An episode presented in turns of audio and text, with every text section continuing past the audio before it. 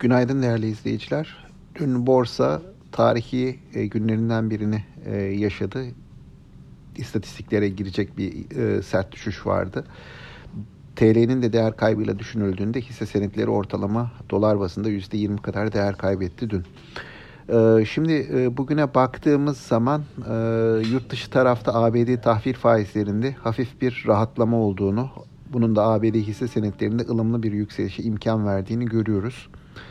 Ee, ama bu sabah itibariyle genelde yurt dışı taraf hisse senedi tarafında nispeten sakin. Ee, bizim tarafta kur ve faiz seviyeleri dünkü seviyelerine e, yakın görünüyor.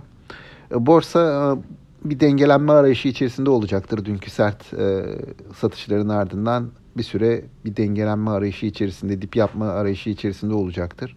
Muhtemelen bugün de satıcılı bir açılış e, gelecektir diye tahmin ediyorum.